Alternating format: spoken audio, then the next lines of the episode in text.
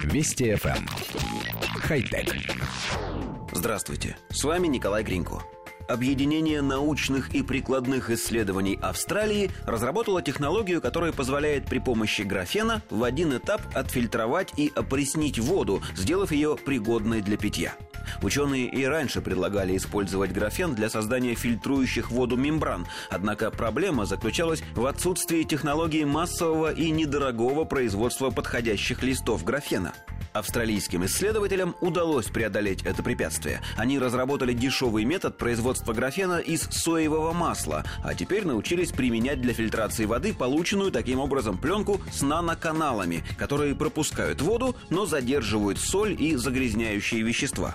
Чтобы доказать эффективность предложенного метода, ученые пропустили воду из Сиднейской бухты через фильтр, покрытый тонкой пленкой графена. По их утверждению, после однократной очистки вода стала пригодной для питья. При этом фильтр с графеновой пленкой, в отличие от обычного, не теряет свою эффективность по мере использования и очищает воду быстрее коллектив редакции нашей программы внимательно просмотрел демонстрационный видеоролик.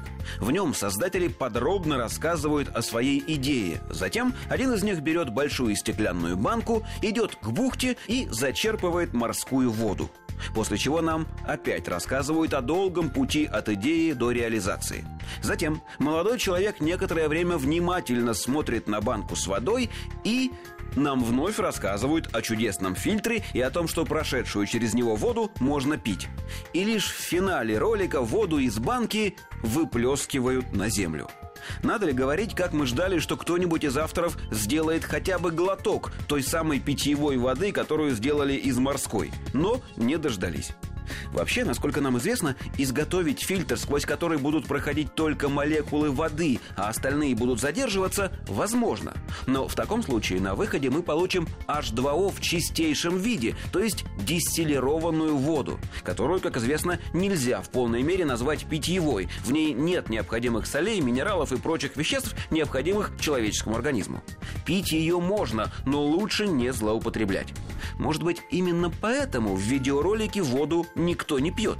Ну, не может же быть, что столь уважаемые ученые демонстрируют проект, который не работает. Хотя... Вести FM. Эм. Хай-тек.